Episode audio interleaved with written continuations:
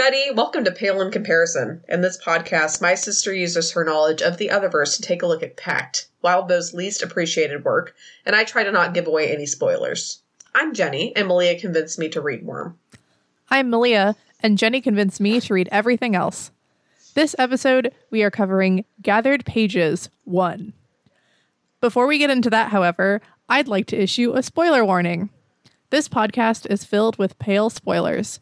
If you don't know what Lucy's implement is and don't want us to tell you, stop now, read Pale, and come back to this podcast. As for Pact, there will be full spoilers through the chapter we are covering. Yeah, this is our first interlude, which is pretty exciting. Um, so we're basically, I'm going to go over pretty much the laziest chapter summary that I've done so far. I'm not going to lie. And then we're kind of just going to jump right into it instead of me summarizing each section. Um, we're just going to kind of jump in and see how it goes organically. All right, it's going to be super sweet. Um, any thoughts before we get started, Malia? Uh, this was great. Uh, I'm. It was kind of a fun blend of a pale extra material and like an interlude because it's a diary. Really excited to like learn more about Grandma Rose. I didn't think about that as a blend of an extra material, but I guess that's a good point, actually. Um, Yeah, it just sort of came Yeah. to me. This is it was really enjoyable to read for sure. It was mm-hmm. nice getting to go back over it again. All right, my really lazy summary is we get to read Grandma Rose's diary, which gives us some major insight into her life. It's accurate. There you go. It's, I mean, pretty. I mean, it's, yeah, it's super accurate, guys. I mean, how much better can you get to summarize stuff than that?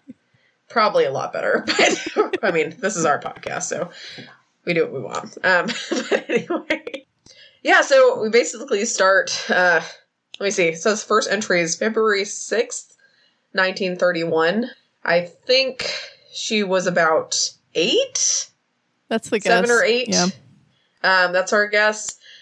Honestly, I felt like she sounded a little bit younger, but then again, I haven't hung out with a lot of eight year olds in a Recently, while. yeah. Um, that very well could be accurate, especially like I don't know, depending on how she was raised. Mhm. If she like, I don't know, might have been a little bit more innocent in certain ways, or a little bit more. I mean, kind of.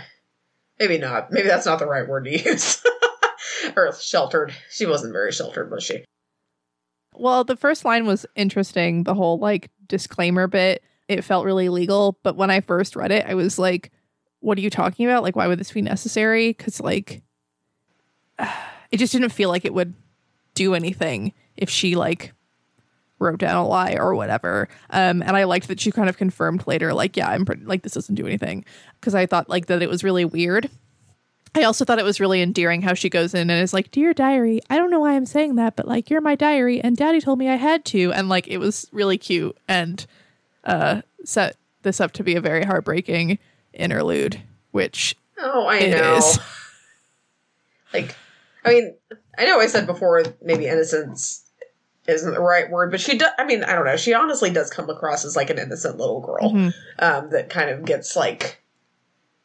It, it's a very stark contrast to what we see of her later on, Mhm. obviously. But it's like obviously she's this sweet little girl. She doesn't really know better for a lot of things. She is pretty innocent. She's a little. She's a little kid. right.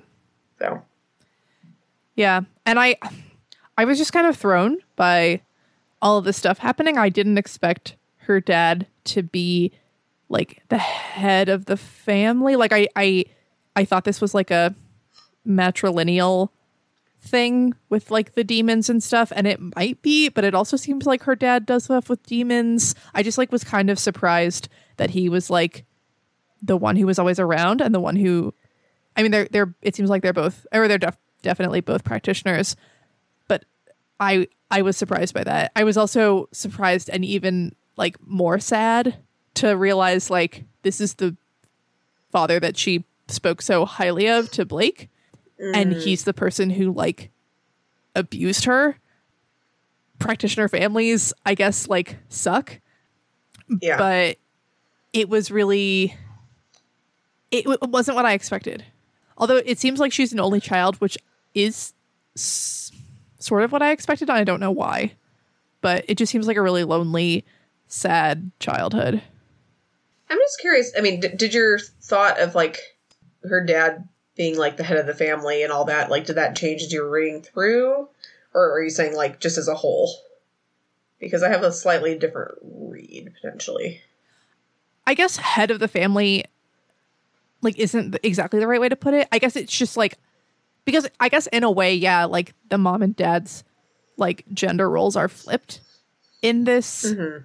family where the dad is staying home and taking care of the child and the mom is off like for work. Um, and the mom is the one that's like much scarier, which is horrifying after what her dad does to her. So I guess maybe her mom is more like the head of the family, but I guess like I wasn't even sure if the women in this family were like marrying practitioners.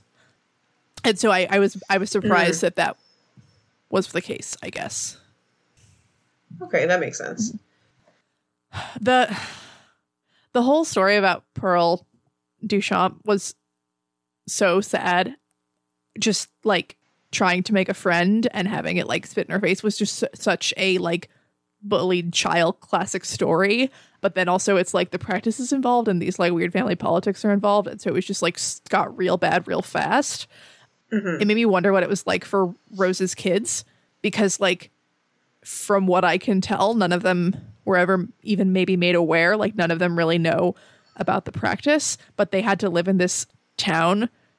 Presumably, I don't. It doesn't seem like they grew up somewhere else. Um, but they had to live in this town where all the families like knew them and hated them, and a lot of them were like, you know, awakening and like knowing that the other Thorburn kids weren't going to be awakened or something. Like it just like no wonder they all moved away. um because like Aunt Irene's family explicitly moved back to Jacob's Bell. Um so no wonder they all moved away from this town that hated them, but I'm just kind of Yeah, yeah. That sucks. it does suck. Yeah, But then also while both Rose and like an amazing comedic moment into this because the like with this bloodshed I pay you for for exact my revenge was the like I laughed so hard. Like that's so fucking good. Like get it Rose scare the shit out of these kids who know what you're saying and you don't. Like I bet a lot of them knew that like oh that's the demon family or whatever and like that's so fucking funny. Um and I was like half expecting Furfur to show up and like you know murder those children or whatever and I was like they don't deserve murder, but also like this is hilarious. And that was real good. yeah. And she's like, I remembered it because Furfur always sounded like an awfully silly name. I, Oh, I'm wondering if Furfur is real. I kind of didn't think so, but maybe. well, I mean, I, I kind of think so, to be honest, because so, like Daddy said, it sounded convincing, and if it ca- came to that and Furfur listened, I would not be much worse off. Hmm. So that that implies that Furfur is a real thing. Yeah. Lol. I'm guessing he was like, well, if you're not, if she's not awakened or anything, then It probably won't probably not gonna, probably not gonna do anything. Yeah. yeah, and the the hair was really interesting and, and sad because she felt really bad for Pearl because she, she knew Pearl liked her hair and she wanted to be friends with Pearl. I it didn't hit me the first time the danger of getting someone's hair for a practitioner because I mean like Verona can turn herself into a cat or whatever like surely like Yeah. and like the whole Uh, Alexander doing the creepy stuff with Bristow or whatever like having the hair of another person like has a lot of power over them. yeah. I don't understand why. I mean, I don't understand uh, abuse. There's not ever a good reason for it, obviously, but I didn't understand why he beat his daughter after this. I guess like to teach her the extra lesson of like don't be friends with these people, but like I think she got it. I don't know. I just Yeah. I, I kind of feel like with this family, they used fear to kind of help drive that point in um, an awful lot. Mhm. Yeah, what does it say here? It says, um, he asked me what the lesson was, and I said it was that I needed to listen. He asked me why I needed to listen, and I said if I was disobedient and did not listen, then everyone would hurt me. said it's close enough. So it is awful. I'm not excusing any of this, but I'm like probably in his own twisted way. This is his way of like protecting her from everybody else. Because like if I whip her this bad and scare her into obedience, then no one else can like do awful practice stuff to you. You know? Maybe. I don't it nah. I mean cuz it's like I mean with how screwed up they are, that's kind of what I would expect their idea of parenting to be. right. I, I mean it does seem like her dad is trying to like give her tools to protect herself, like the whole Yeah. Furfur thing and that's how he justifies awakening her as like you need to be able to protect yourself and i'm kind of like wait um wouldn't it be better if she was innocent but okay um Maybe he was thinking uh, with all the bad karma from the demonic stuff. Because, I mean, Blake was still having people send others after him and stuff, even though he was innocent. Right. And well, or, like, Molly he wasn't was, awakened or anything. like everyone here is really shitty to us um yeah. So I'm like, I could see Hmm. them, like, they might even be able to be like, oh, we got rid of a demon practitioner, so that shouldn't hit my karma too bad, right? hmm, So. interesting Um, yeah, I mean, I don't know if that's how it would actually work in practice, but they could try to argue that at least. Mhm. Let me see. But yeah, so he basically was like, they were scared of, they're scared of her, so she can't ever be friends with them because, like, you can't trust people, you know? so grandma's mom is scary and leaves to find books. And so i was like is she a collector? But also is she like a demon book collector? Like how specific slash how variable can these practices get? And it seems like the debt i mean i'm kind of guessing the debt comes from the mom's side. Like i still think this is maybe like matrilineal somehow. But also in 1.4 blake is telling rose about they're talking about family stories. And he starts talking about like our great grandfather was a robber baron kind of and that he was approached by a widow our great grandmother and that these were grandma rose's parents. And so i'm like wait is this the robber baron or does this man die and she marries a robber baron? Eh, and then like was she already married and what what is happening? I'm glad you added that last part of your sentence. That added a lot of clarifying detail. i want people to know to how your i confusion feel yeah this family tree and the debt and the stuff feels important and it but it feels like i just like understand less of it the more we go Yeah, I mean, it sounds about right. glad we Um, yeah I thought it was really interesting how like how she was talking about like talking to others and demons and stuff at the end of this first entry. Mhm. Just because it's like I feel like he did it in a very good, like cool way. Like sounds obviously it should sound like a child saying it because it is a child saying it, but it's just like you know, things that aren't my age or my daddy's age, or even the age of the house that want to be my friend now. Tricky things and scary things, and things that offer me gifts. Like Pearl offered me the toy before she took me to the shed. I have to be very, very careful, but I don't feel as lonely anymore. i just So, he he's so good with the words because they rip my soul into tiny little pieces and it's so sad. I mean i i just like i'm glad that she's connecting that like in the same way that i couldn't trust pearl and she was trying to trick me with this gift like these things are also going to try to trick me with this gift but she's also like these things want to be my friend and maybe i'm gonna i'm going to give Maybe my I dad a hug for letting me write this diary which also like nah. and then i am going to go talk to tricky things and i just like i'm glad she has someone but it sucks that she can't be like actual friends with any of these others she they like can't trust each other yeah, it it's heartbreaking. It's really sad. Mhm. Well, then we go on to the next year, which is just a hilarious like beginning. Like ours pint lives up to his name, the dirty rotten bastard. I'm like, all right, that innocence is slowly dripping away.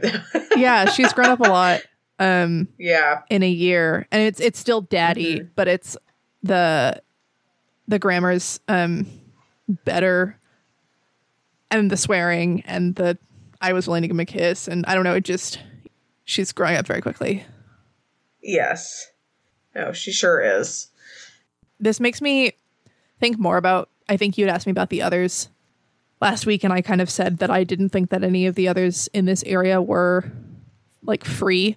And I still don't really think so. But it sounded like there's this like group of goblins, and I'm kind of like, oh, are those like her dad's goblins, or did she just like like are there just goblins far off enough that she found them or something? Um I wasn't totally sure about this, but it made me think like that maybe there are some free agents or whatever around Jacob's Bell because I guess most places suck for others and they have to live somewhere. Yeah, so she basically was like, "Yay, I beat Ar- Ars Pint, um, and just have to bring him food and water once a day, or he can let himself free." And she's like, "I'm to make him do a song and dance." Or at least, well, she didn't say necessarily I'm going to do, but she probably did. it's a song of dance about how mangy and pathetic he is in comparison to me. She's like, how long would I have to lock him up before that? and then Daddy's just like, gave her a pat on the head and was like, all right, good girl, I guess. Go read more books. That's fine. yeah, I can't tell, like, because I mean, little kids can be really mean and really um, vindictive and have a very harsh sense of justice. And so I'm not sure how much of this is like more than normal, if that makes sense. Like how much of this is like the way she's been treated by her dad and like the like fear and abuse that she's learning. Because just the like I mean, I don't know. I, I feel like having the goblin do a dance in front of people every time, just like his humiliation, I feel like that's pretty tame. But I, I As like kind of yeah, but for a goblin I don't think it would be. Like I think a goblin would prefer to be like beaten up and have like nails driven through yeah, but and you think she knows that?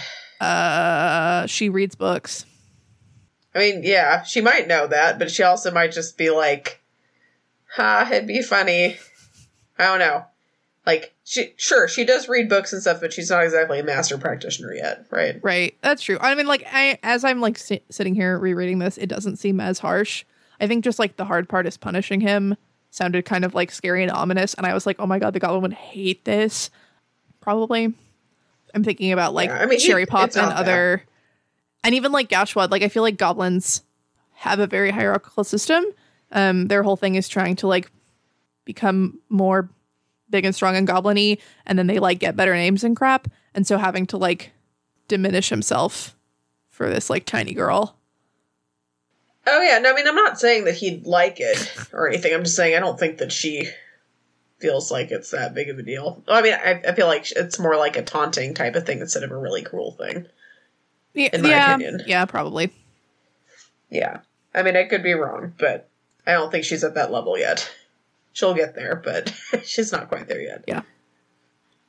Then her next entry, let me see, that is quite a few years later. So, first one is it goes from 1931 to 1932 and then 1939. So we have quite a big big jump there. Um, any guess why that is or Um, I mean, it seemed like, well, from the first one, we we learned about Rose's awakening and kind of some of the events that led up to that. We learned about her father. The second and third one, like, we're introduced to Arspint, who sticks around, which was surprising, and I feel bad for him that he's like locked in a fucking ceramic doll or whatever. yeah. that sucks. But it seemed like just kind of like, you know, learning a little bit about her childhood and what it was like learning about the practice.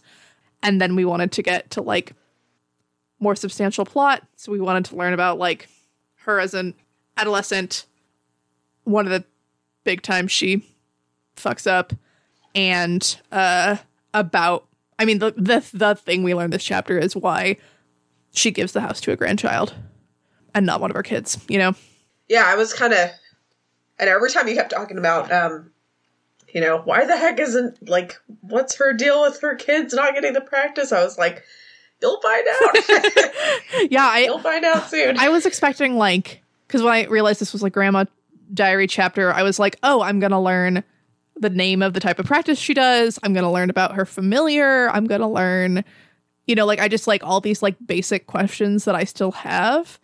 But it was like, nope, you're gonna learn this Yeah. thing that you weren't even sure was really a thing. Like And it sure was. sure was. Yeah, so she talks about the school, like a religious private school, which is kind of an interesting choice as well for demon practitioners, right? Yeah, I was like, this seems like a bad idea, but maybe learn about I mean, like, where else are you gonna really learn about demons than at a religious school? They're concerned. Like I feel like if you're at like an atheist school, they're just like not gonna talk about it one way or the other. Slash they were like I mean, we both went to a private Catholic school, right? I mean, how much demonic stuff did they really go over? Maybe Yeah, I just zoned out in those classes, but yeah, I feel like, I mean, again, this was the 30s, so maybe like they were a little more gung ho about you need to learn about demons to stay away from them, but I feel kind of like, I don't know. Yeah, well, they they seem to be like it's because of the languages, and I was thinking like, oh, is that because Yeah. it'll make it easier to communicate with some of these demons or something? Like, why prioritize languages over other things? That's fair. I mean, I could see like at least Latin stuff that's very old. Oh, So, um, that's you know, true. I'm More sure a lot useful of books are written languages. Yeah, that's true. There was probably Latin Yeah. happening. There's definitely Latin happening. Let me just tell you guys, like, there's Latin. We didn't learn Catholic Latin in our Catholic, Catholic. school, but No, we didn't, um, because we're too modern and Yeah. all that junk. But like, didn't our dad say that like when he went to Catholic school, or at least when he was going to church, like they used to say the masses in Latin and everything too? yeah, I think that was before Vatican II, though. So I think masses just like were in Latin. Yeah, Um, you're probably right. Yeah, now they now they're in English or in whatever they're in uh, the vernacular. language. They're, yes, which is very nice because it's nice to understand what they're saying. Mhm. It's like sometimes you can break from tradition a little bit. Yay! We're kind of we're kind of wild Catholics though. You know, we like don't just go with the normal flow. You know, we are. gotta. Yeah, we're like, yeah, we're kind of wild and crazy. anyway, um, let me see. So she was saying she'd been there a week and she was reading one of her totally nice demon books and she hid it in a tree because she wasn't going to take it into the school because that's just asking for trouble, you know. Um, and then book got stolen by some kids because kids are Kids, of little course shits, it did, yeah. You know, yeah, of course they did. You know, they're going to steal your shit. And then she went to try to get it back, and she's freaking out. Yeah, I mean, it just sucks because it's like she thought about it. She was like, "Oh, let me hide this book here because if I bring it into the school, like it's more whatever." And it just like sucks. And like, I'm like, "Oh, you should have hidden it with the practice," but like, she probably doesn't have the power to waste on like stuff like that. And it was just, it just like you could tell she was trying to be careful, and it just sucks. well, I mean, she's young. You know, young people. I mean, right? No, but I mean, like, stupid I could see myself but- like trying to reason out something and being like, "Okay, I'm gonna leave this here," and then it, you know, like it, this, this doesn't seem like, oh, she's so young and stupid. Like this just seems like she tried, and that sucks. I don't know. No, that's true. But you could also, I mean, no, I think you're totally right. But you also could say maybe bringing your demon book out in public to read isn't the best idea. Yeah, I mean, no, that's I fair. mean, that, that's true though. Like, as a, I don't think as a 16 year old, um, I would have thought that I'd need to worry about that. right, that's but- true. She probably would have thought about it a little bit differently as an older woman. But so yeah, a couple days later, basically goes and let me see, she gets some ghosts to scare some some of the kids to try to, I guess, keep them away from the headmaster's office because that's where the the book is now. But a couple people were brave and they still try to go back. And oh my goodness, she saw some improper things. Well, I'm just like, are these people all having sex in the headmaster's office? Like, what is going on? Why are they all having sex next to each seems like. other? Um, I I mean, just that's a lot. Like, bad choices. Okay, like teenagers and hormones and bad choices. yeah, it's also right? she's like, I'm around goblins, and like this disgusted me in this like super real way, and then like five days from now, she's like, yeah, and I fuck Eamon Behaim, and I'm just like, okay.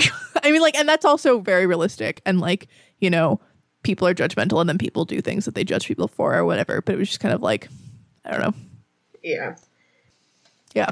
I also wanted to say, um, um this is sort of off topic. I'm not sure this where this was, but they she calls out inquisitors, and I'm like, ooh, like is that like what witch hunters used to be? Slash, is that a witch hunter but specifically for demons, or is that like a type of practitioner who finds like and hunts out demon practitioners? It sounded like they were like magicy knowledgeable, but it also seems like I'm kind of guessing they're more like a witch hunter because the Lord is like, hey, demon girl, like, find your fucking book. Not like, hey, demon girl, I'm gonna kill you now, you know? Yeah. A witch hunter is kind of along the right lines. Not exactly the same, Mhm. but um, that is kind of a vibe I got, Mhm. which is pretty interesting. Mm-hmm. A lot of this stuff is interesting. Mhm. It's like my main word I like to use. Um, like intriguing. Hmm. Yeah. So anyway, back to the actual chapter we were talking about. Uh, so yeah. So the Lord of Montreal. So she's like, I have to confront the mundane humans. Yeah. She's like, I have to do it while feeling as if they're somehow more distorted and unfamiliar than many of the beings I read about in my books. This poor girl has not had enough socialization. At, yeah, at all. It just makes it makes a lot of sense. Like with the future grandma Rose seems like surprisingly well functioning.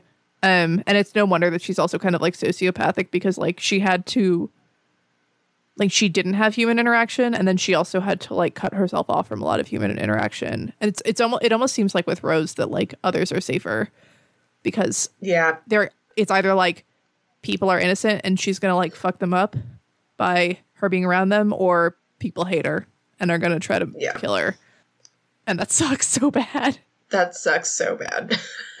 That's tragic, man. It's hard enough being 16, you know? you don't need to be dealing with all this stuff.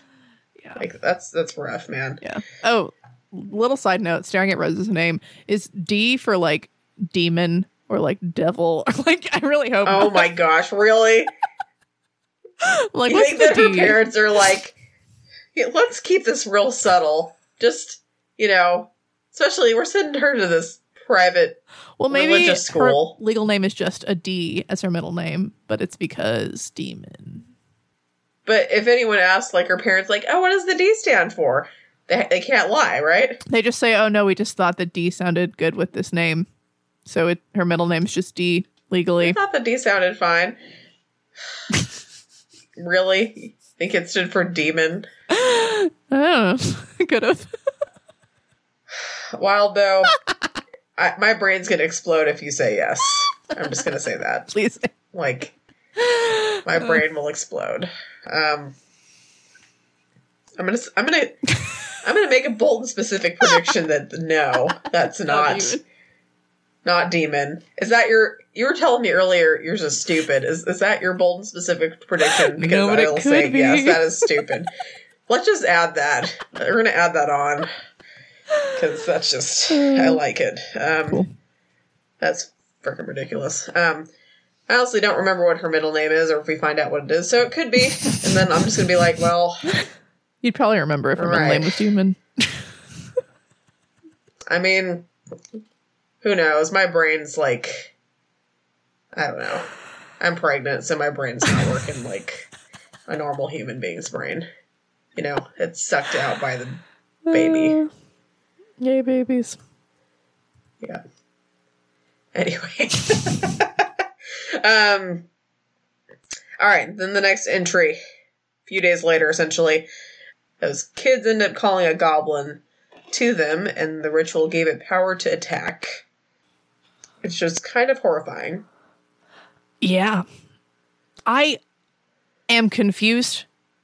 I didn't think this would work because they're not practitioners, right? So their words don't have like the spirits aren't watching their words or whatever. But I guess like that this is a universe where it's like this is the universe where like Bloody Mary and stuff is real. And so like I get and like this is the universe where like like shit does happen to the innocent Yeah. it's just like not all the time um and so i guess there are some avenues where this sort of thing happens but i was kind of like this this doesn't fully make sense to me because i didn't think that they'd be able to summon a goblin or do anything with the practice i was literally just like oh they have to get this fucking book back like i didn't think things would happen i mean i guess because there's like melissa who just like Mhm. but it's like she saw things. Like she was like she stole Verona's crap and then like saw a whole bunch of like magic kind of happen in front of her. And I thought that that was more of like the pathway or like like with Clem things were like happening to her constantly. Whereas this is literally just like they do something that they think is some like dumb fake bullshit probably and like it actually works. And I'm just kind of like I didn't expect that. I don't know if like I'm just wrong and you're like, ha ha ha, there's something you don't know or what. No, I mean, like, I mean, they have a whole demon book there, right? That gives like rituals and things to say and all that, right? So there's power in that book. Um, I just thought that like the awakening was like when the spirits start listening to you. yeah, I mean, maybe certain things kind of want to happen. Hmm. So, or like if other, because I mean, if they called a goblin to them, I guess the goblin was probably listening too, right? And they're probably like, I want to wreak havoc. and you tidily said the knowledge G word, so I can go ahead and attack you or whatever. Maybe. I mean, this just sounds like a like kids playing with a Ouija board or something. Where like I don't. I think that for a lot of people, it's like ooh spooky and like ooh like I don't know, and like some people are kind of freaked out and some people think it's a joke. But I don't think that any of them were just like, yes, we're going to summon a goblin. Like this is re- this is what's happening, you know. But I mean, this the practice doesn't really seem to care so much about subjective intent. It cares much more about like the things that you do and the things Yeah. that you say as opposed to like whether like what you meant. I just and then also like they summon it but then they can't control it. I just I don't know.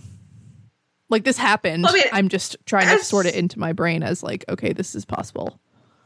I mean, as you said, Melissa um, managed to do some diagram stuff, right? Did she make any of it work? I thought it was like Lucy or it's like she found Verona's spell cards and then like dropped them and I they think she f- she did, but then didn't she Later have was- another one of fucking Verona's wrong. spell cards and she finished it? Maybe. That yeah, that sounds right. Yeah, I mean, I mean, if anything, even if you have to be like aware, you could argue that like being in this type of school, maybe certain things cause these kids to be a little bit more aware. Hmm. Maybe not though, but Yeah, well, either way, this was horrific and awful and sad. And it seems like this is a really defining moment for Rose. I thought it was really fascinating that she was like, the scariest thing I can currently think of is like of being forgotten. And I think that speaks a lot to her. That reminds me of the Enneagram. of the what? The Enneagram. Have I The Enneagram. It's like a personality test. It's like nine different personality type things. I'm a three. I think Rose might be a three. But one of the things that helps you identify which type you are is by thinking about like what some of your biggest fears are. So like 3s are um like have a deep seated belief that they're worthless. Um and they're really afraid that that will be proven right. And so I'm not entirely sure if there's a better one that that map maps onto, but it that's what it kind of struck me of, and it made me really curious about, or it, I found it interesting that like this whole book is about what happens after Rose dies, and obviously like these people will never forget her, but it was really kind of an interesting thinking of that as like like Rose isn't afraid of like incredible violence. Like Rose isn't afraid of like her power and getting away from her. Like Rose doesn't even seem to be totally afraid of like Minnie's fate. She's more afraid of the fact Yeah. that like the way the practice works means that these people's memories will be rewritten and they might forget that she even existed as a way to deal with that. True. Yeah, I don't know if that's a fair interpretation, but I, I felt like it really like taught me a lot about Rose that I'm gonna have to like dwell on. Hmm. That is an interesting thought. I'm gonna get a, thes- a thesaurus someday and just look up other words for interesting. I mean, it's not gonna happen right now. I don't- Just like say it in different languages. What's it in German? Oh, interessant. That's not very fun. what is it? Interessant. Awesome. Another word I get to mispronounce. Interessant. Yeah, German R's are kind of like French R's. They're like the Interve- uh, Interessant. interessant. Interessant. I should ask Vitalis. Oh yeah, It is in Lithuanian. yeah. Hold on one second. All right. I might be mispronouncing this already because it happens a lot when I talk to him about Lithuanian stuff. But Idomas. Idomas. Idomas, Cool. apparently. Sorry, Lithuanian listeners. We I'm hope probably- you exist. If you speak Lithuanian, teach my sister so she can talk to her child. yeah, I'm trying. Um, anyway. Idomas. Yeah, interesting. All right. Um, I'm to forget that word in about two minutes from now.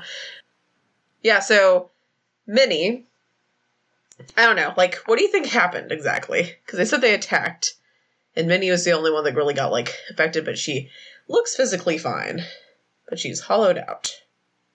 I didn't even think to like think about this. I was just literally like, wow. It says, left with only a vacant stare, unresponsive and unmoving, but for the monotonous rocking of her body. Her body was untouched, but that doesn't count for enough. I mean, I guess I kind of just assumed that she like broke mentally that like just like the fact that this was happening just kind of like pushed her to the edge and like she had some sort of like psychotic break or something. I don't know about science. But it just I mean either that or You think, like, just the fact the goblin came? yeah. I mean either So- that or this isn't a goblin goblin. It's a demon goblin and it did something. Just to read this little thing out again. So, they called a goblin to them, and the ritual gave it power to attack. Minnie suffered the brunt of it, and the rest of us were caught. Mhm. So then they were like, police seem to think Herb and his friends as responsible. They intruded on a girls' school and they make for ready suspects when Minnie is hollowed out, left with only a vacant stare. All that other stuff I said. Right. Um I guess this is more of a demon type thing than a goblin as I understand them. Is what I'm thinking because like Hmm. I see when I think of goblins I think of more like brunt force, physical force, stuff like that whereas when I think demons I think more like possession and like fucking with your mind and temptation and I mean there's probably also some like torture and stuff but just like maybe this is more of a like a somewhere between goblin demon because I mean she says goblin um She does say goblin. She doesn't say demon at all. right I mean yeah no one says demon in this whole thing but she also describes Barbatorum as like maybe kind of a goblin as well in the last chapters. Um, so I think maybe like because if I, I I think of like a goblin attacking someone, I think of like yeah, like there'd be lots of physical evidence that a goblin fucking like beat you up based on the goblins I know. So, I mean, as far as you know, like, they pretty much all have to be, like, physical type of things if it's a goblin. They can't do, like, mental manipulation or any kind of, like, mind trickery or, like, messing with your brain. like not that I can think of. I mean, it's just like when I think of goblins, I just think of like slapstick. Like I think of like That's I mean, and then I think of Toadswallow, and I'm like, but I, I don't think of Toadswallow like, like there'd have to be a long conversation that somehow fucked her up, not just like immediate like and like, uh, yeah. So I don't know, y'all. Okay. Anyway, so um, Rose ended up catching the goblin and kept the scene clear. She end up going home. Mhm. Oh, okay. Also, just randomly here, it's um, so she says specifically a small blessing that it was a goblin of no particular status or power. It could have been far worse. yeah, I mean that weirded me out too because I was like, I mean, he like really fucked this girl up, but I guess it wasn't like. But it just, it didn't. I mean, like this wasn't Cherrypop. This wasn't even like blunt munch. Like this wasn't even like I don't understand. I Yeah, after after that April Fool's post, I don't blame you for being like, I don't know, this could be Cherrypop, you know. that You canonically never was a dream. could do. yeah. But but so cherry great. pop you know, was in a big truck and murdering people with physical violence also. Yeah, I was so fucking confused, I just have to say, when I was reading that. Because I wasn't reading it on April Fool's Day either. Because I was reading it like a little bit later, and I was just like, what the fuck is happening? like, I know people were joking about Cherrypop. Yeah, anyway, I'm sorry, but uh, that was great. It totally got me. It was pretty funny. I was so excited for a Zed interlude too. I was like, ooh, I know. Zed. And then I was like, what? Yeah, and I was like, "What? Like Lucy's the only one left? Like, what the hell is happening?" Edith's like, yeah. Yeah. So she goes home and expects like her dad to be there to give her a punishment. Um, ends up seeing her mom. She said she returned from a year long trip. Um, met her in front of the house. Asked her three questions. First about her welfare. Second about the Lord of Montreal. And the third were her books all those things. She was like, "Your books are fine. Lord of Montreal's happy. I'm fine." Um, and then she left her study, leaving the snake familiar and dad. Yeah, this was really tense. You had a hilarious comment in your notes, I have to say, about the smell. Oh yeah, we're not there yet. noted. okay, I'm sorry. Um, Jumping ahead. I'll let you say your comment first. I apologize. but yeah, I just I mean going back to this, like this feels more like you know, dad's home from the war or something. Like it feels like mom has been like is like always gone. And I mean, I'm glad that she asked about her welfare first. That seems like a good sign. And then she like the family's political standing or you know, whether we're more fucked, I guess, and then about her books. Um and I'm just like I find it interesting that her mom goes and collects books, but Rose writes books. Like Mm, true. Rose, I mean, maybe really benefited, probably definitely benefited a lot from the books her mom finds, but like Rose creates uh her or she yeah, she makes her own books with her own information, which is kind of cool and an interesting sort of parallel that I don't know what else to say about yet. But yeah, the, the familiar is interesting. I wonder, does her dad have a familiar? Is this a sign about how her mom's more powerful? A snake is also kind of an interesting thing. Yeah, for sure. So just to say the and the so in, in here it's like even now as I write this this the house has a smell very like the aroma in that scene I stumbled upon with Minnie and the rest that had unsettled me so much. So what was your comment, Malia? So I'm like, does she smell vagina or does she smell some goblin shit? Because is the scene that disturbed her finding them having sex, or is the scene that disturbed her like the horrifying like goblin attack or whatever? Um, the first time I was like, the house smells like vagina, um, and then the second time I was like, oh wait, it could also be this. That's true. I still don't know.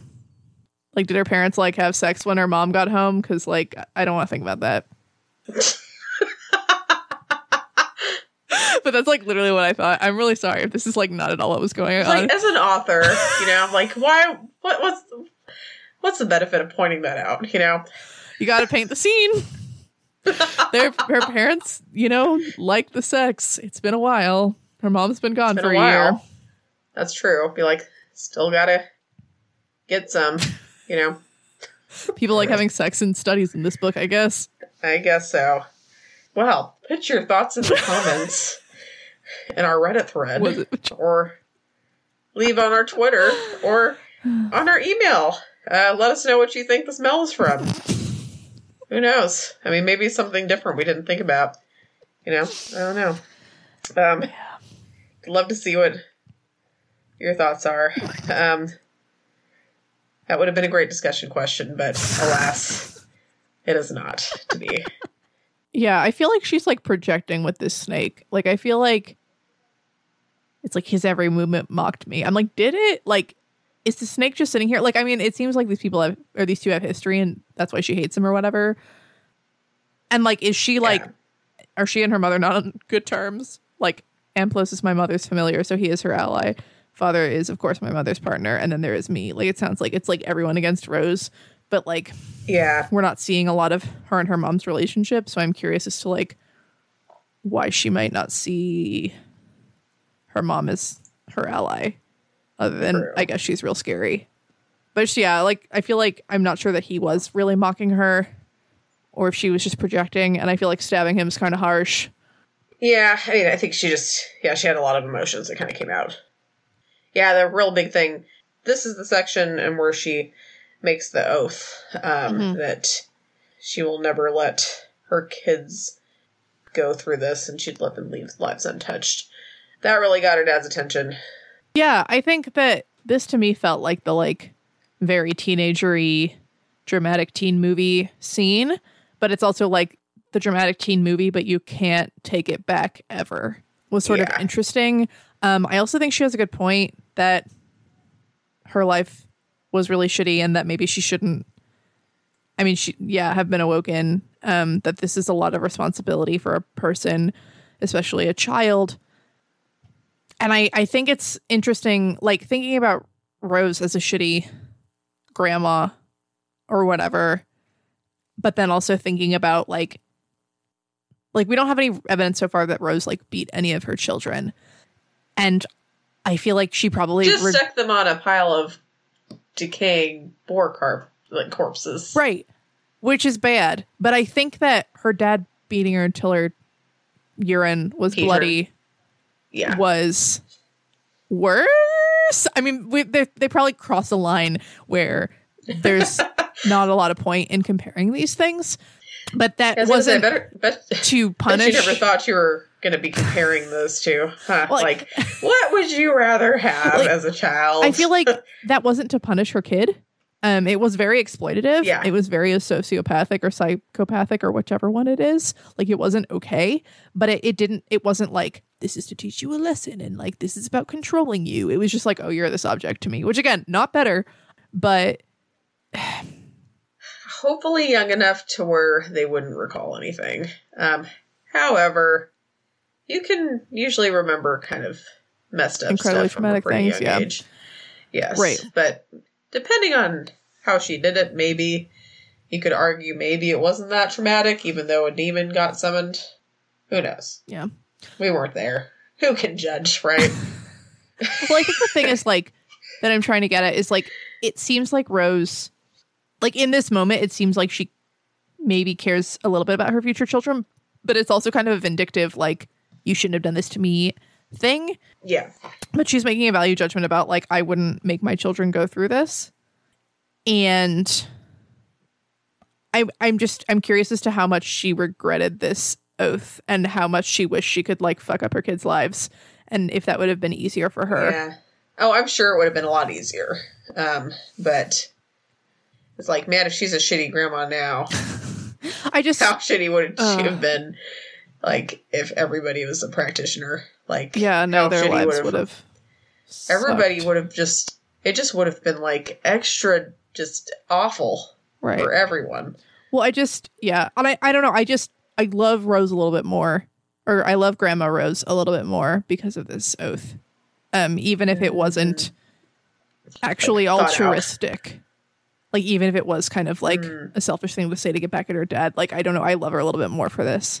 Um, like it feels Sure. like Rose has kept some of her humanity or some of her something, no matter how little of it she has when she dies. It's true. But yeah, I don't know. I love her.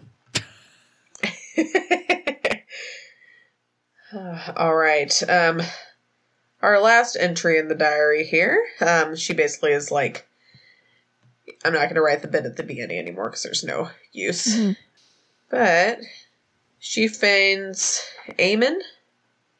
Um, how, you you looked up how to pronounce this earlier. I feel like we've been pronouncing it wrong. Oh, I already forgot. It was like Behaim Oh, or something ridiculous. I, Behaim. I mean, sorry if it is Behaim. I kind of like Behaim. Behame. Behame. Behaim. It reminds me of yeah, Austin Powers. Bam. Like behave. Uh-huh. I know it's really stupid. Um, feel free to edit everything out that I say. That's fine. That'd be a weird Um, just Malia talking to herself. Like, man, like I guess she can sure keep a conversation one sided. Like, I mean, it's working. Just like um, silences and then like, hey, hey, hey. uh, yeah, I say I say a lot of stupid things, but it's all in the name of uh, trying to make you laugh a little bit. so yeah, basically says he end up like following her, um, and they end up like uh, getting in an altercation. You could say. This also was very teen movie. Not It kinda not in a bad way, it? but yeah, this was very teen movie. It was like uh, they they get in a fight. And the passion. like uses arse pint, which you know have to have arse pint there. Um, and then they end up like having a romantic moment, um, which is hilarious. I was so close, y'all. How was I almost right? You were so close. How was I almost right? This is so funny. Okay. Yeah, I also just like it's the way this is not a teen movie, right? Or like a you know, romantic comedy is like they don't have I mean, and maybe this points to why some of romantic comedies can be really fucked up.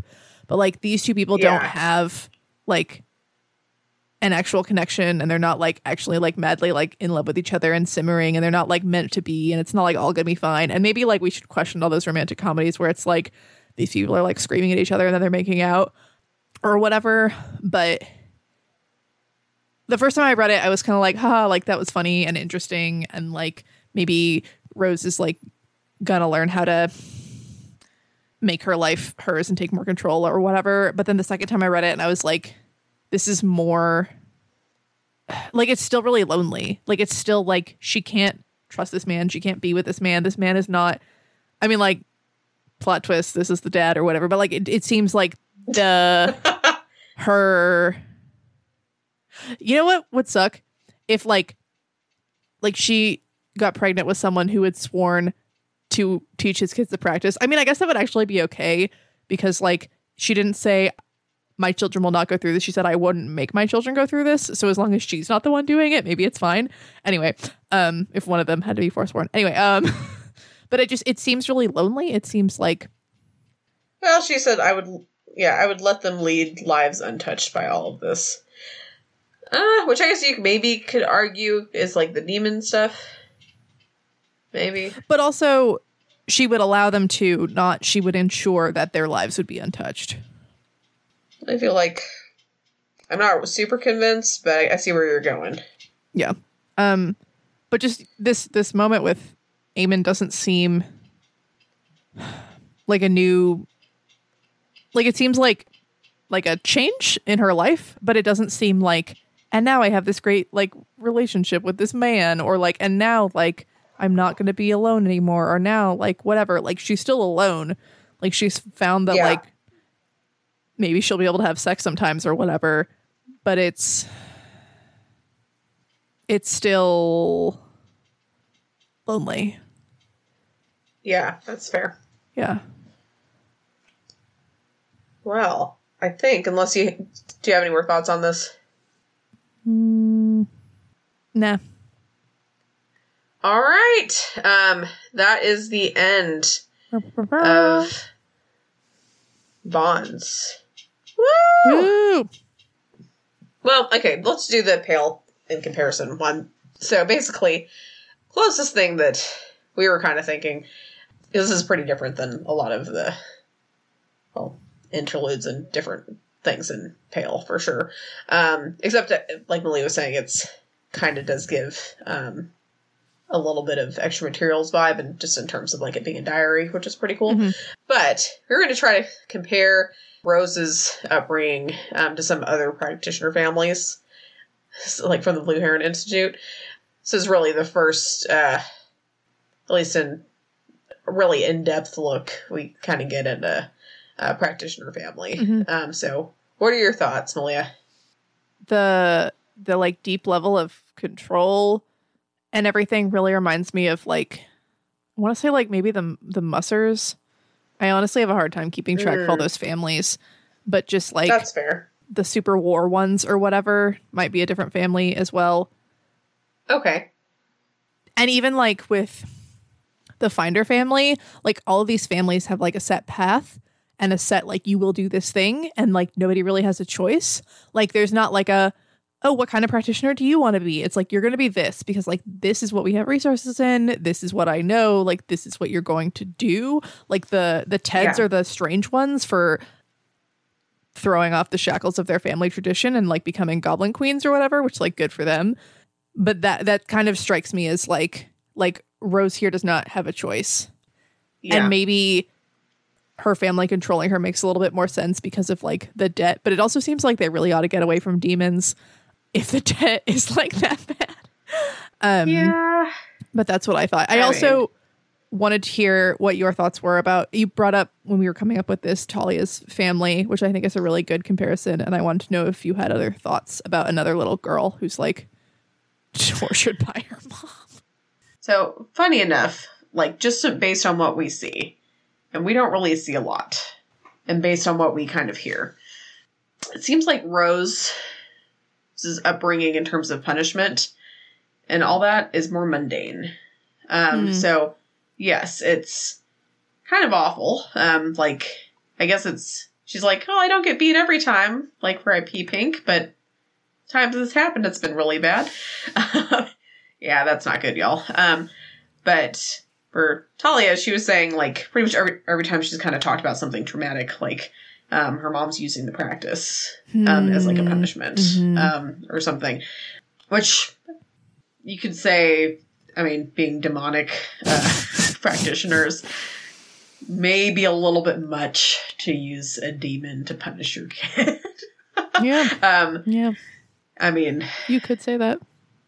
you could say that. Like, I don't know. I mean, whereas you could say like using doll type practice stuff seems a little bit more. Hmm.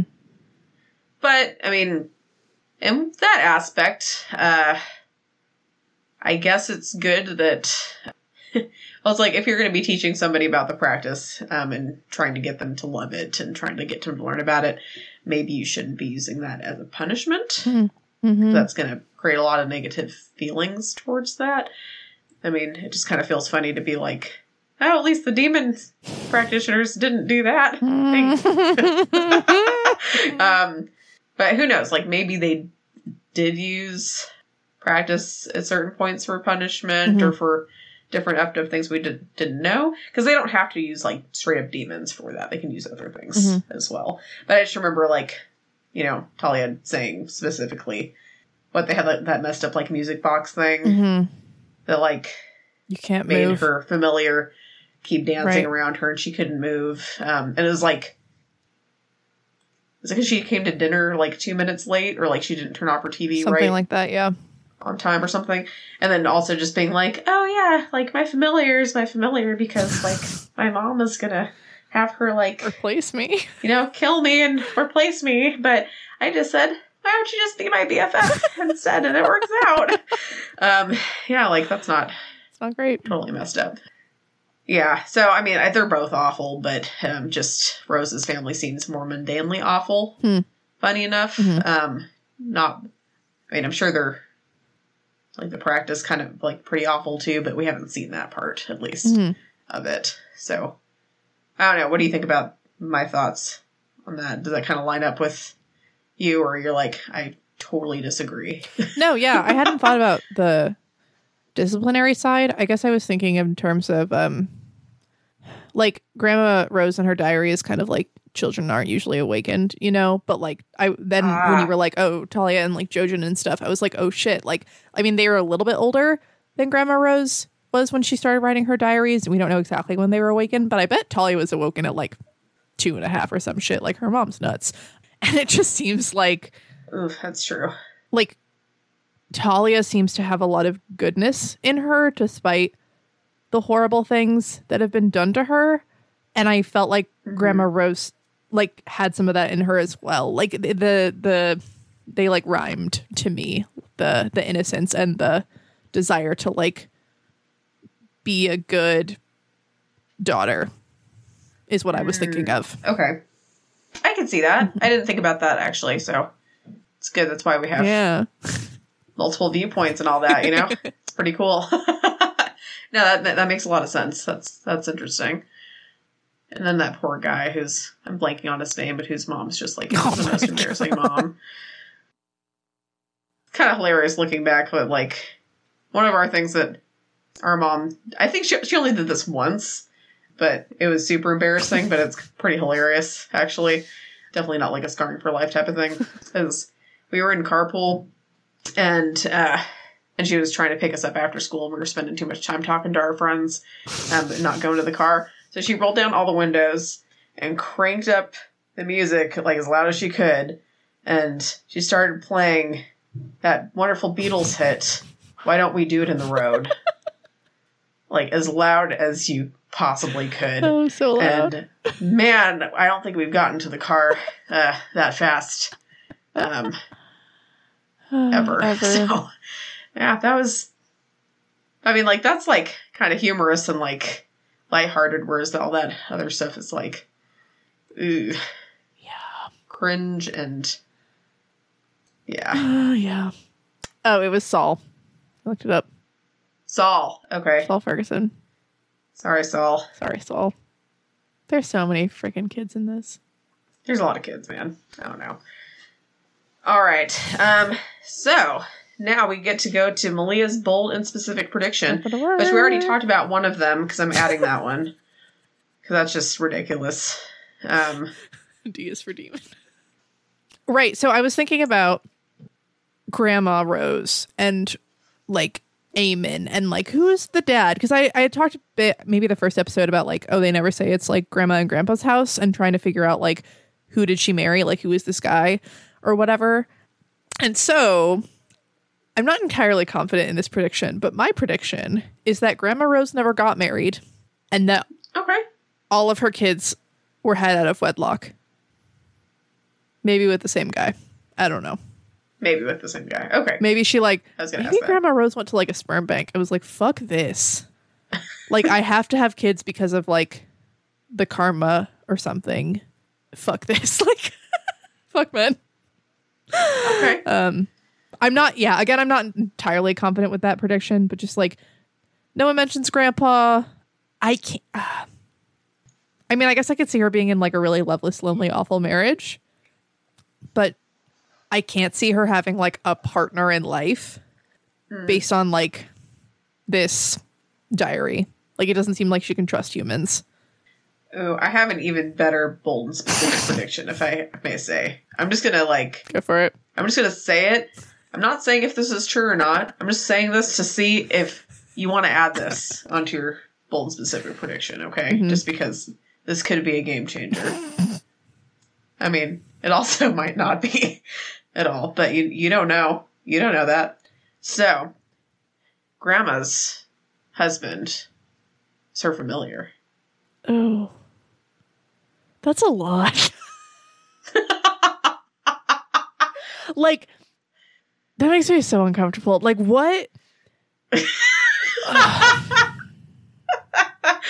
Uh, just because like we I don't know what type of other her familiar is, and then like did no I mean, one could have notice been that human before. that what? Oh, I guess, but but I don't know. I just threw it out there.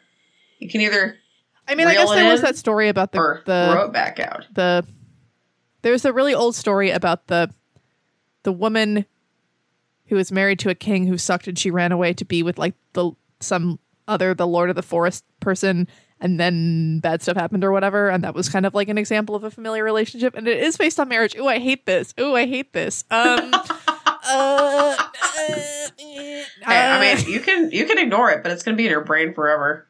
You know, it's fine. it's never gonna leave. You can just be like, forget that. That's a weird prediction, Jenny. You're weirdo. But you know, it's fine. indelible. You just stick with your stick with your like rose demon.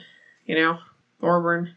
Rose Demon or- Thorburn Yeah, Senior. that's her second prediction. Rose Demon Thorburn Senior. I'm trying to decide.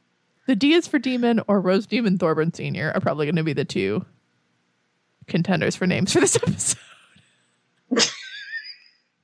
she wants the D. the D.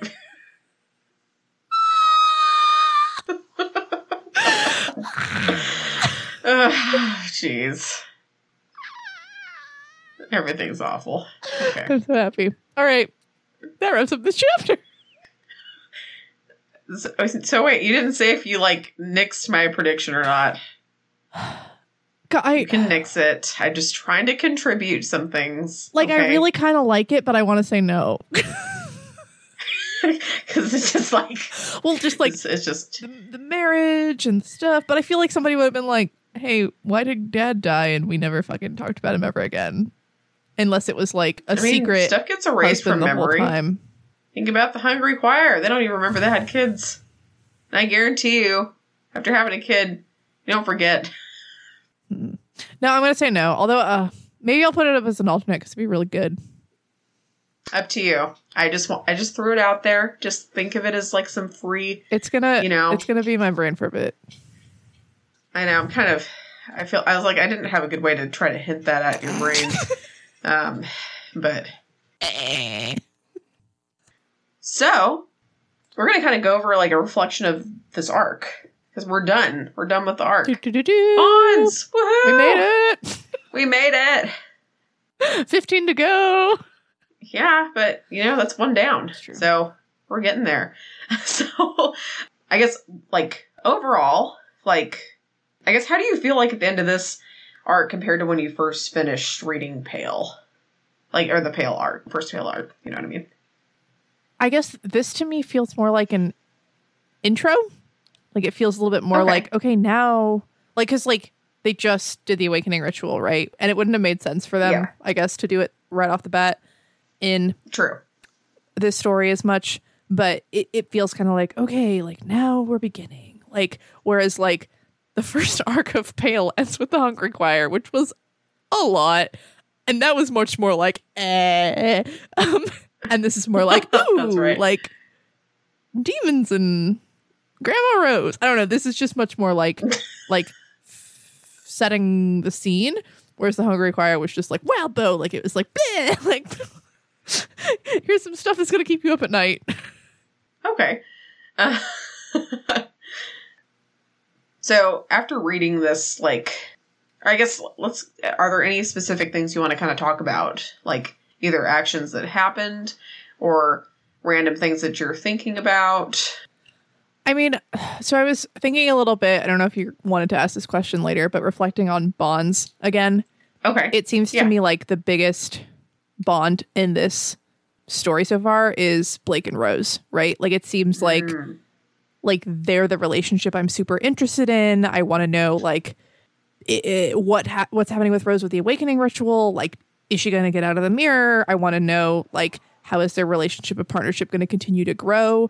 Um, because another thing that really strikes uh, stands out from this chapter that we just read is like Grandma Rose is alone, but like Blake and Rose aren't, and like their relationship is not perfect, but they have each other, and I think that that uh-huh. is really important and really going to help both of them. And it just, yeah, it seems to me like the bond that's the most important is their bond to each other. Other things about bonds, it's still like being tied down, being constrained. They're they're tied to this house, they're forced into this lifestyle. But that's kind of the biggest thing that I've gotten and I'm excited about learning more about is like their relationship. And then it's like and then demons and then this town, I guess. And then Johannes cuz like freaking Johannes. Are you bringing talking about that in terms of bonds, like, like the like No, actual bonds, or just the? Okay, just the arc. yeah, Okay. thinking about the those are like the things that I'm like excited about, about. I guess. Yeah, that stand out from this Okay. arc to me. real quick going back to bonds because you were just talking about like Mhm. that's the biggest bond um what i guess like are there any other like major kind of bond type things that you see going through this arc whether it's like broken bonds like familial Hmm. bonds like any like pact any pacts um any like i don't know any anything like any welding that seems pretty cool you know i don't know Yeah, I mean family family chemistry. family, right, is such a stupid. huge part of this uh-huh story. And the their family relationship is really frayed and really strained with a lot of the people in the family, but they're Mhm. still like bonded together because their family, not in a like, you know, sometimes it's hard, but it all works out in the end, but just like literally like the universe is like fucking force these people to deal with this karmic load. On a, I guess, scale of 1 to 10, 10 being most likely, 1 being, we'll just say 0 being like not going to happen. Um, how likely would you think that that's going to be the type of ending we get to the story? like happy, like it all works out. Like, Like, yeah. Yeah. Just, I mean, just to speculate. I would say like a like a three. A 3, okay. All right. I like it. Yeah. I mean I don't think I mean I hope that this story isn't gonna end in like horrible, awful tragedy. I'm thinking about the other two Wildbow endings that I know. And and so he he doesn't seem to end things like with like literally everyone is dead lol. Like he doesn't but but I don't think that There's this, a first time for everything. No. um, no, I mean, That's what Twig's for. okay, but you're thinking like there, it's possible but unlikely, essentially. Yeah. Okay. Yeah. I was just curious. I guess kind of thinking about well, there's a demon in the attic, right? Like the demon is like bound in the attic. Yeah. Um, Thank goodness. and um bonds can like yeah restrain people i'm trying to tie patrick into this somehow i feel like i'm having a hard time doing it but just thinking about i mean they're now they're now like bound to their word or at least blake is we don't know about rose True. Okay. those Awesome. my thoughts So I guess some of the other things you were talking about. Um, you said Johannes. Johannes! Um, and a couple of the other things you said you're are kind of big on your mind. demons uh, the town and just like how it works and how Okay. that's all so going I guess are you still not 100% clear on what kind of or like you're still like a little bit in the dark about um Grandma Rose in terms of what she what kind of practice or I mean, I th- it seems just like she works with demons, and I don't know what that is as a practitioner. Um, like I don't ha- like I don't know if there are like lots of different types of demon practitioners. I don't know if it's just like you're a demon practitioner. I don't know if it's just like like an aspect of what she does, but not Mhm. the literal thing. okay, like like how much nuance there is um Yeah. and okay, like something with demons could be just demon practitioner, could be squirrel demons. Well, I think it's just like I don't know, like they they classify Lucy as like a like a fairy warrior lady or whatever it was, like combat fairy Ah. magic, you know, which is like pretty dang specific. But I'm wondering if it can go the opposite way where like some people are like some people's practice involves demons, but it's not like I mean she seems pretty set on demons, but maybe she um is a but maybe some people like just use that as like an aspect yeah. Of okay i can see that all right so definitely demons involved just not sure if it's like all like just straight up demon and that's it or like if it's just like an aspect of something okay that's fair I'm also still thinking about like Molly and Paige. Although Molly is slowly like being I mean, they're both sort of slowly being left behind as we're entering more into this like magical world. I'm like kind of thinking about them less. But I Okay. I think we're gonna learn more about why grandma didn't pick Paige and like hopefully more about why Molly was picked. Um okay yeah at least as it goes on Mm-hmm. hopefully we stop learning about how Molly died because man, I really I really don't want to know. Uh, do you think we'll ever find out like um who or what Yeah. did it yeah Yeah. Uh, as awful as this question is like any predictions No, um And I'm not saying if we've seen like the culprit yet or not, or culprits or whatever. Yeah, I mean, if it's one of the, maybe it was one of the Behaims. He seemed to suggest that it wasn't one of them. No, I don't know. Sorry. Okay, that's fine. But figured I'd throw that out there. I feel like the next chapter will start with like going to the council meeting thingy, and I'm excited for that. Hmm. Okay.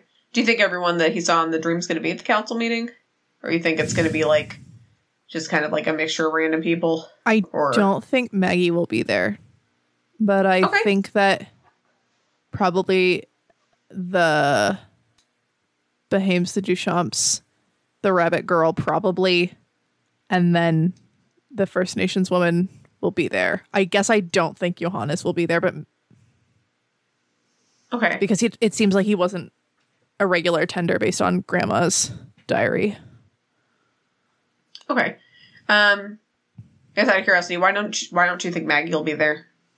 Um, because of how Laird like forgot she existed and dismissed and ignored her. I I just don't know that she's like Okay. welcome or invited to the town council meeting yet.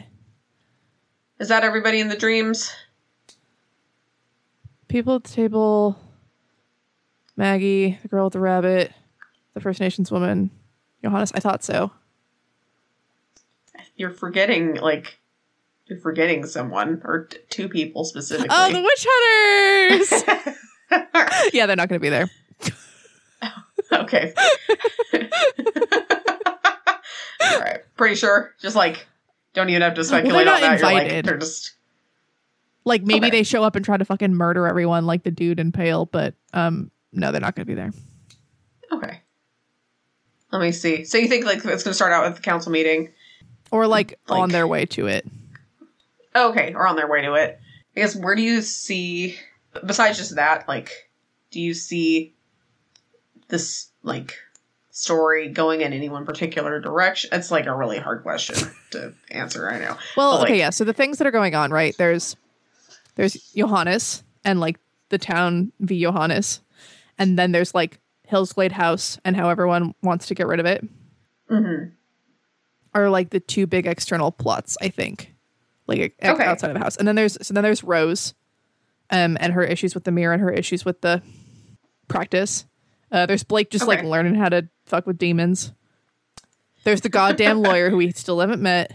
Ah, yes. Um, ooh, I wonder if he'll be at the meeting. I hope so. Except like meet your fucking client. I don't know. Um I'm so mad. Um and then there's like Maggie and the fairy like over there and then there's like Blake's family and Paige and that stuff. Uh I mean I think at some point we're going to have to like deal with whether or not the house will stay or like okay. something. I think we're gonna have to maybe deal with Johannes. Mm, okay. And like I don't know, it'd be really nice if by the end of the story it was like, and the karmic debt is gone. But that seems like too happy ending. It's optimistic, that's for sure. Um it just it like something needs to be somewhat resolved with that. I guess it could be an internal resolution where Blake is like, and we will keep on with the good fight against the karma or whatever. That's right. We'll keep on. I want to go back to the lawyer just because I've you've mentioned a few times through these podcasts. Fucking You're lawyer. like, I need to see this lawyer. Um, so just to recap, you're I think you were saying you are thinking this is like a karmic law Mm-hmm. practitioner. The lawyer's my lawyer. best hope for the karmic law being in this book. Right, we're gonna hold on to that. Damn it! Yeah. until someone tells us otherwise. Yeah, so I think he has a karmic Um, law practice, which is it like brings my heart so much joy to say that out loud. Well, if there, if for some reason there isn't any in the story, maybe that will be the next thing that we'll, go right. It'll be pyre or um pure or Pure. pure the story of the karmic law practitioner. All right, I'm down. Um Or if there's some kind of law term that starts with a P that's one syllable. and four letters. Um, Yeah. Uh, puke. Paralegal.